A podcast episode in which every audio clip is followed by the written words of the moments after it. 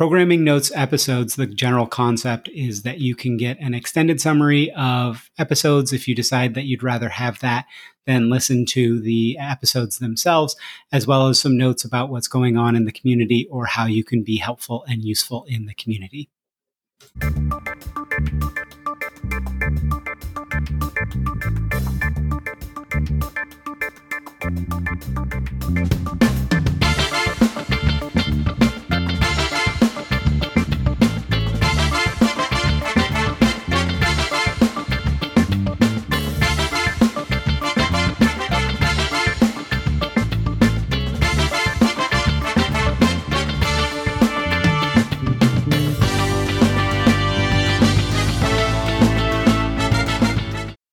Programming notes for the week of January 8th, 2023.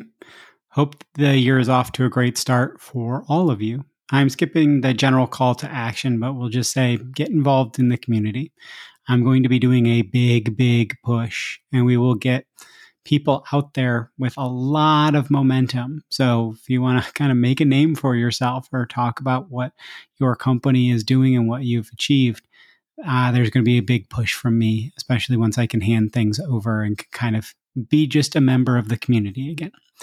So, what's on tap for this week? On Monday, we have episode 178, which is a data modeling in data mesh panel.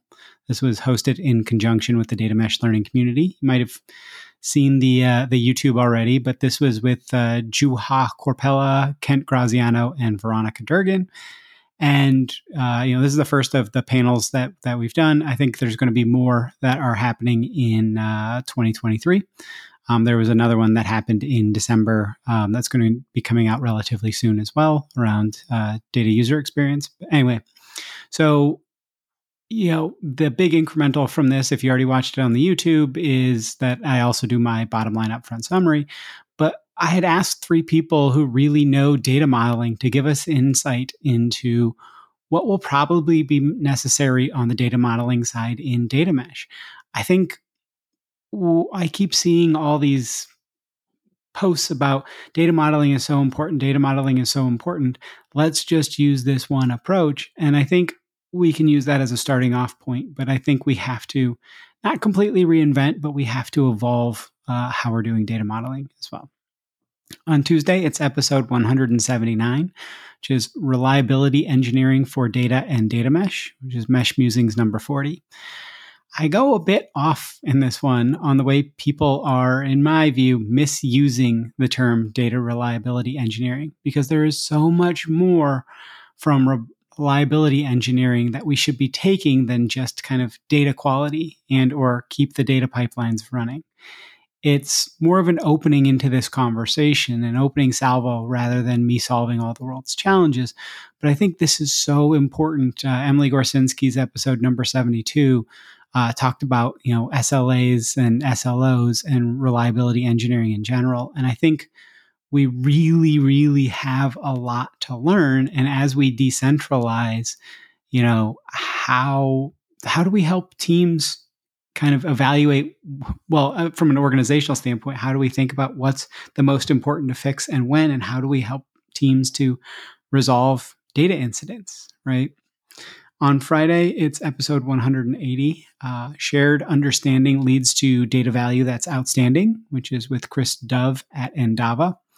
We talked about a lot of different things in this one but a big incremental point for me that Chris made was that domains rarely experience their data in the same way as those outside the domain because it's embedded in their applications. So they're experiencing that data in a completely different way. So that's why it's kind of difficult in a lot of cases for them to understand how people don't get their data. And so uh, we kind of have to get them out of that cycle. Does that mean they have to consume their data only from their own data products? I don't know. That's a, a pattern that some people are using, but I think it's it's interesting to understand why they have so much of a challenge there.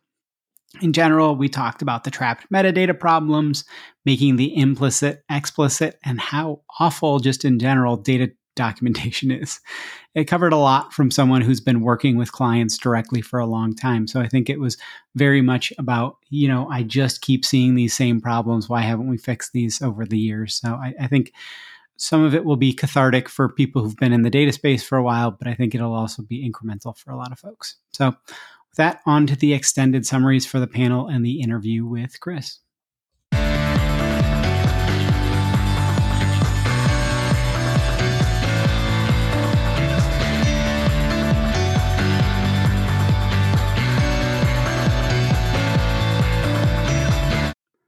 Extended summary for episode 178. This was a panel on data modeling in data mesh.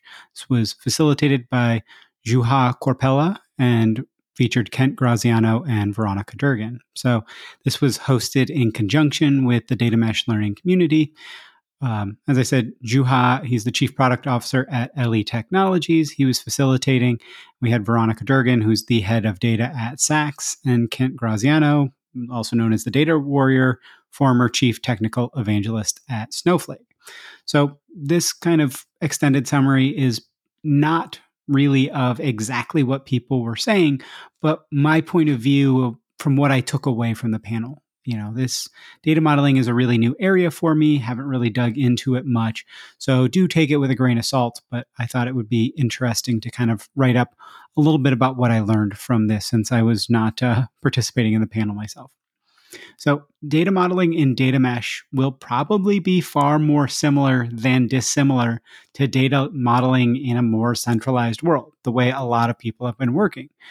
The focus on the business concepts is, is going to be crucial.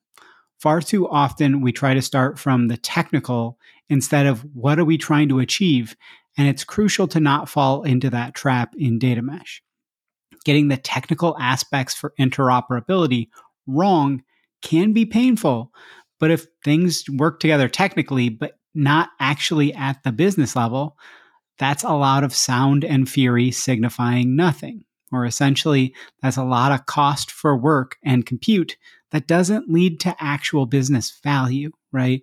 You can kind of get things to technically work together from interoperability standpoint, but if you try to layer on the business concepts later, it's not going to go that well. One thing I'll note is every one of the guests is a Data Vault proponent. I'm not sold that Data Vault is the right way in the long run for data mesh. I feel like we need to evolve data modeling concepts for a more distributed, federated organizational approach, right? But from what they said, Data Vault does sound like a very solid base to start that iteration from. Start from the business concepts first and focus on what you are actually trying to accomplish instead of the overly technical aspects. Data modeling for the sake of data modeling is not something anyone should want to do. As with just about everything else in data mesh, Data modeling should be about limiting your blast radius of potential negative impacts. As you kind of get going, you get that fast initial and incremental feedback, right? You don't want to say, okay, I'm debuting this thing and everything should should immediately start to, you know, use it as a source. Get to that iteration, uh, take on things that matter, but don't make it a big bang, right? Fail fast and all that. This is not about taking requirements and going off to your own world at the, you know, kind of domain level instead of at the centralized level. It's even more crucial to have overall communication slash cohesion as we enable more and more people and domains to own their data. The most important aspect for developing lasting interoperability via data modeling is, again, the business concepts it's not that hard to do the technical interoperability once you figure out how things should work together. Starting from the technical feels easier, but it is a recipe for losing the value of the bigger picture. Typically, technical based implementations are less extensible because the technology decisions are embedded into the solution instead of used as kind of the enabling factor. Veronika said something like, focus on the words and meanings, not the data types. She also said that starting with technical integration far, focuses far too much on what can be done with what's already created. What are the existing implementations instead of what we need to drive value and how can we improve the existing implementations to create more value, right? It's what can we do with what's already existing is the technical first. And if we focus on the business first, it's like, what, again, what are we trying to do? As with most things in data and software engineering, it's okay to build your data model in an opinionated way, but maintaining flexibility, especially as you are doing your initial development, is crucial. Major change can be quite costly, especially if you have to change the entire foundation of what you are doing. Kent really railed against the need for rework. Build your data model and subsequent data products.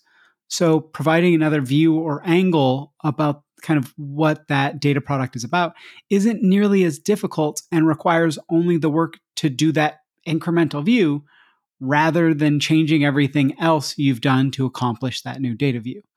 In data mesh, a way that this could look in on the good side is this would be a different API or or you know a, a different kind of uh, output port to share the da- data from a different user perspective, right? Again, look to prevent rework and ensure flexibility rather than having to create an entirely new data product or rework the existing data product just to create that new API. A massive concern in general with data mesh is data silos the worry that if you have a bunch of domains doing their work separated and not in communication with each other, nothing will interoperate. So you probably do need some kind of centralized group, whether that is a, you know somebody's main role or part of their you know on the governance team or part of somebody's other responsibilities. Helping domains do their work in the context of the greater organization like how does this connect to that? How could this connect? Really thinking through that where the domains don't have to fully realize the art of the possible themselves. Note that this is what loose coupling for microservices means. Like fully decentralized would have no connections, right? Versus things work together but can scale independently. Having people who are there to help is the key to federated instead of fend for yourself. So, data uh, architects are probably going to be a crucial aspect of data modeling in data mesh. While there is no centralized data model in data mesh, they aren't flexible and mean you can lose a ton of context from trying to force things to comply with that model. There obviously can be centralized guidance and direction, a standard set of data models, etc. Think about a well functioning federated governance right? So maybe not the US. there are people doing work in the centralized function, the, the federal government, but it's about enabling those at the local level to do the things the right way. Juha had quoted someone with something like, governance is not about leading people to do things right. It's about setting them up to do things the right way. That centralized team can't know what's right for every specific situation, right? Because they lack the localized context. But they can specialize in enabling people to do things the right way. Kent claimed there is an enterprise data model, and for me, that can quickly go the wrong direction. But if you interpret what he was talking about well, you know, that there are clear relationships across the business that are crucial to model well in your data, that are fundamental business truths you should reflect in your data. If, you know, if you interpret him well, it can mean that much less learning of deep domain specific context because you understand how domains fit together in the organization, how everything works together instead of having to treat every domain as if it's wholly, wholly separate and it's got really hard boundaries instead of their puzzle pieces that fit together. A number of people believe data modeling must be all about one view or perspective to rule them all. That is where data mesh fundamentally pushes back. You can have one view you agree on as an organization, such as like revenue, but people within the organization should still be able to publish something that is you know similar in meaning but from another view so you know you might have arr you know annual recurring revenue versus actually realized revenue versus all these different other things but that when you say okay as a company we're going to say this is exactly what this specific term means you can do that but you don't want to block people off from sharing things that have kind of a similar meaning much like in domain driven design, you know, listen to Vlad Khononov's episode for more on this. It's episode 171. there should be kind of a language, you know, broad definition, think interface and, and terminology. There should be a broad language of the domain to maximize the context of information shared within the domain, right? There's that one separate domain or that separate language, language A, and then a separate language, language B, used to communicate about the domain to the rest of the organization. That way, we can still maximize context for business value locally, but communicate more globally in the organization in order to also maximize global data interoperability, which, you know, otherwise you've got data silos. so that global data interoperability is a crucial organization wide uh, business value driver. Kent mentioned another worry of data mesh that is often closely aligned with the data silo worry master data management related nightmares. While we absolutely have to reinvent MDM for data mesh, look for a few panels on, on that in the near future. It's pretty clear it's bad to potentially have 10 different definitions you know of a specific thing that might filter to someone who doesn't understand the nuance and difference between those. Especially if that you know is an exec that asks a simple seeming business question and gets five different answers right? Data trust is gone. So we have to be clear in tackling that problem and strongly communicating maybe not mastering data but mastering ways of answering typical questions i think we need to have more frank conversations on that overall i think you will learn a lot just like i did from listening to this episode i think you know, this is just my takeaways. I think you'll, uh, if any of this sounded interesting, I would recommend going ahead and listening to the people who actually know more about this topic.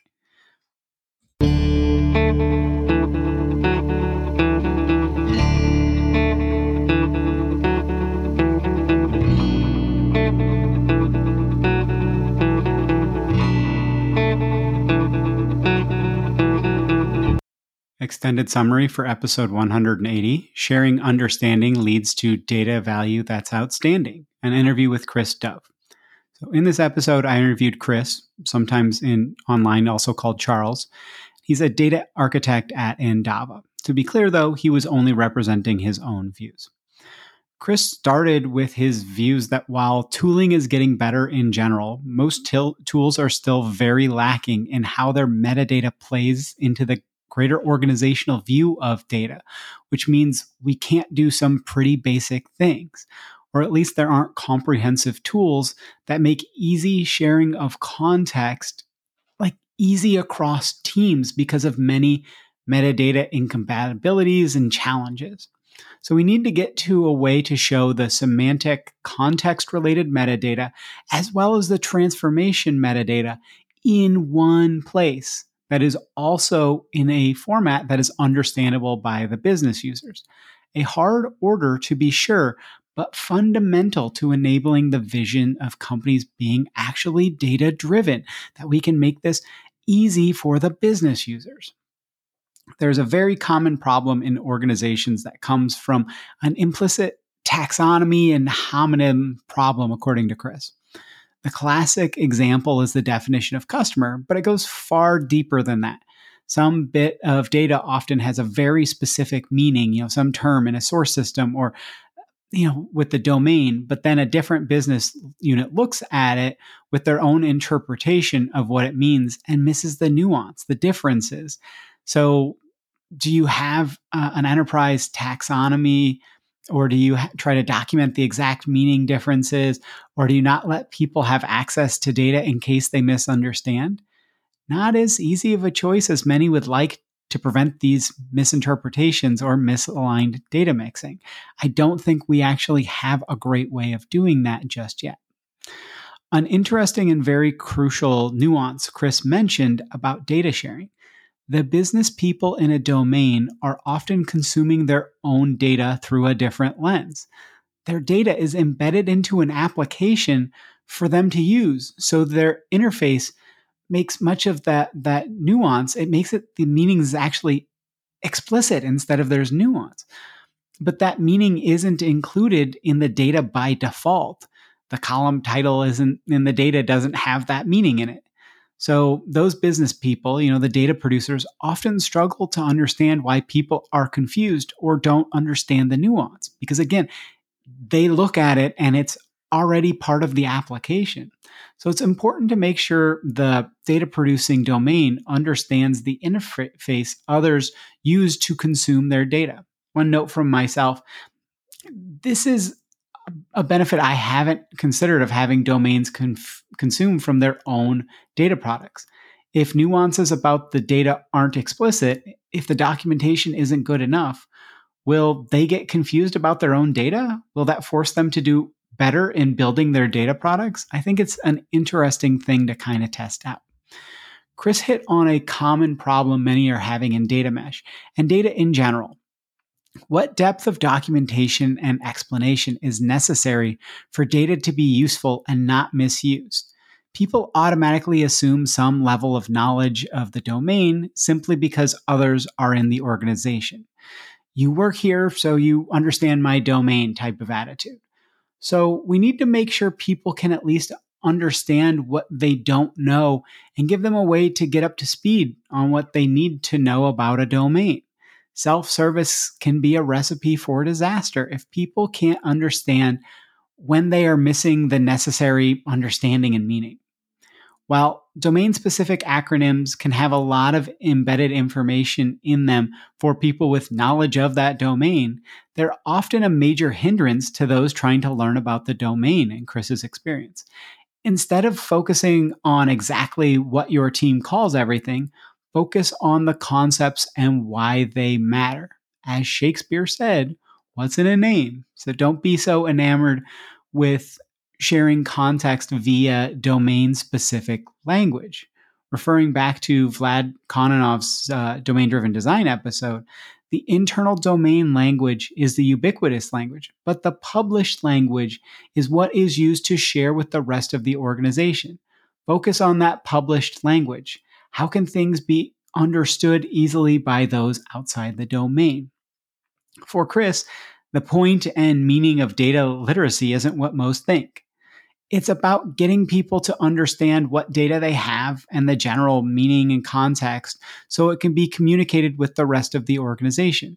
It's understanding how data can be used and shared, not the exact technical aspects, you know, of everybody learning SQL it's about getting to a capability to share context and uh, understand others' context around data without getting overly technical. When there is a use case that emerges, not every single person in the company needs to be able to create and maintain a data product. Basically, the concepts matter far more than everyone learning SQL or anything like that. I think that's a really interesting view about data literacy. I, I haven't heard that before, and I don't know if I agree. I have to let that sink in a bit more. In Chris's view, tribal knowledge is a very d- dangerous place to be. We kind of all get that, you know, but you have this amazing and extremely valuable knowledge, but it's trapped in people's heads. What happens if they leave? We all know that tribal knowledge, but it's especially important in data because, again, the context and nuance, not just the column name, matters, right? So extract that valuable tribal information, get it into a consumable format for the entire organization. It frees up the time of your most knowledgeable people too. They aren't now answering questions all the time. Extract once, but leveraged by many, right? Good documentation, good knowledge sharing isn't about anticipating every challenge and writing out the fix or entirely preventing it, according to, to Chris. That's just not feasible. It's okay to get things into a knowledge base rather than the perfect metadata, set up the perfect metadata tool at first. You want to improve, but if you are waiting for the perfect solution, you won't ever move forward with your data documentation.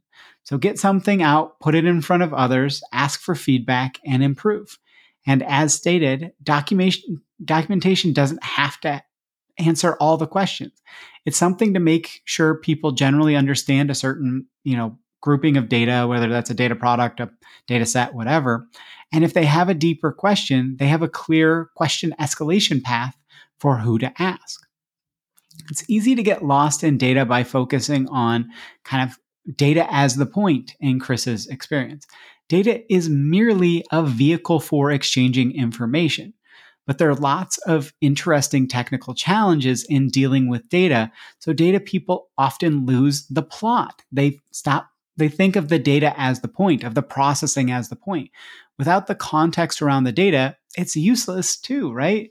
So we have to focus on delivering data as one packaged unit. And one note that I have on this is that this is what Zhamak keeps referring to as a data product container or a unit of data. That it isn't merely ones and zeros, but the context, the user experience, the lineage, etc., wrapped in one package so it is usable as is instead of going and trying to say, okay, I want to access this data. Let me go to these 15 different places to try and find it. For Chris, the biggest issue right now in data, especially for something like data mesh, is the trapped metadata problem. It's something I have mentioned repeatedly. Most tools that touch your data in some way at best generate metadata that is trapped in that tool, or it's extremely difficult to extract and integrate that metadata into other tools. And when people write custom code to do the transformations, they often don't generate the metadata at all. So trying to get the full necessary picture of what's happening around data is extremely time consuming and difficult. You have to go to all these different things and create custom uh, integrations and all that stuff. Chris called out the need for specification around metadata so we can at least bring the metadata all into one place. Only a few vendors have moved to making it even possible to even extract most of the metadata they create. He noted Atlan and Data.World specifically, but hopefully more vendors are pushed or potentially dragged into doing the same. Open metadata or other projects may provide a good way to start developing some standards for how things are described, shared, and or stored. But again, trapped metadata is a lock in pain that vendors are seemingly unwilling to let go of unless their hands are forced. So, my call to action is start trying to force their hands. To really move forward with how we all approach data as an industry and at the organization level, we need to change the way people think and feel about data, according to Chris. But change forced upon people only kind of might change their way of working and usually doesn't so we have to focus on changing hearts and minds, or the you know, behavioral changes won't actually net the necessary changes, the necessary care changes to the way of working and understanding we need in data. Essentially, we can push people to do uh, these changes, but if we don't kind of get them bought in that these changes matter and that we're we're not working with them to show them like what we're actually trying to do, they might do them, you know, perfunctorily and they'll just do the bare minimum and it won't actually net what we're actually trying to get out of it. You know, a lot of this is easier said, you know, to change hearts and minds than done, but actually changing how we work requires empathy, not mandates. Chris finished on two points. The first is to really change the way an organization does data. They have to understand how data fits into the overall strategy and how treating it as a product impacts the work. Something may be valuable now, but that value might fade. It's okay and even very healthy to end of life any data work that is no longer valuable. And the second point is that reuse is really key to generating strong business benefit from data the cost of getting data to a point you can actually leverage it is typically pretty high. Look to make it reusable and find valuable ways of reuse as much as possible. This is part of kind of the data mesh ethos, but I think it's it's applicable whether you're doing data mesh or not.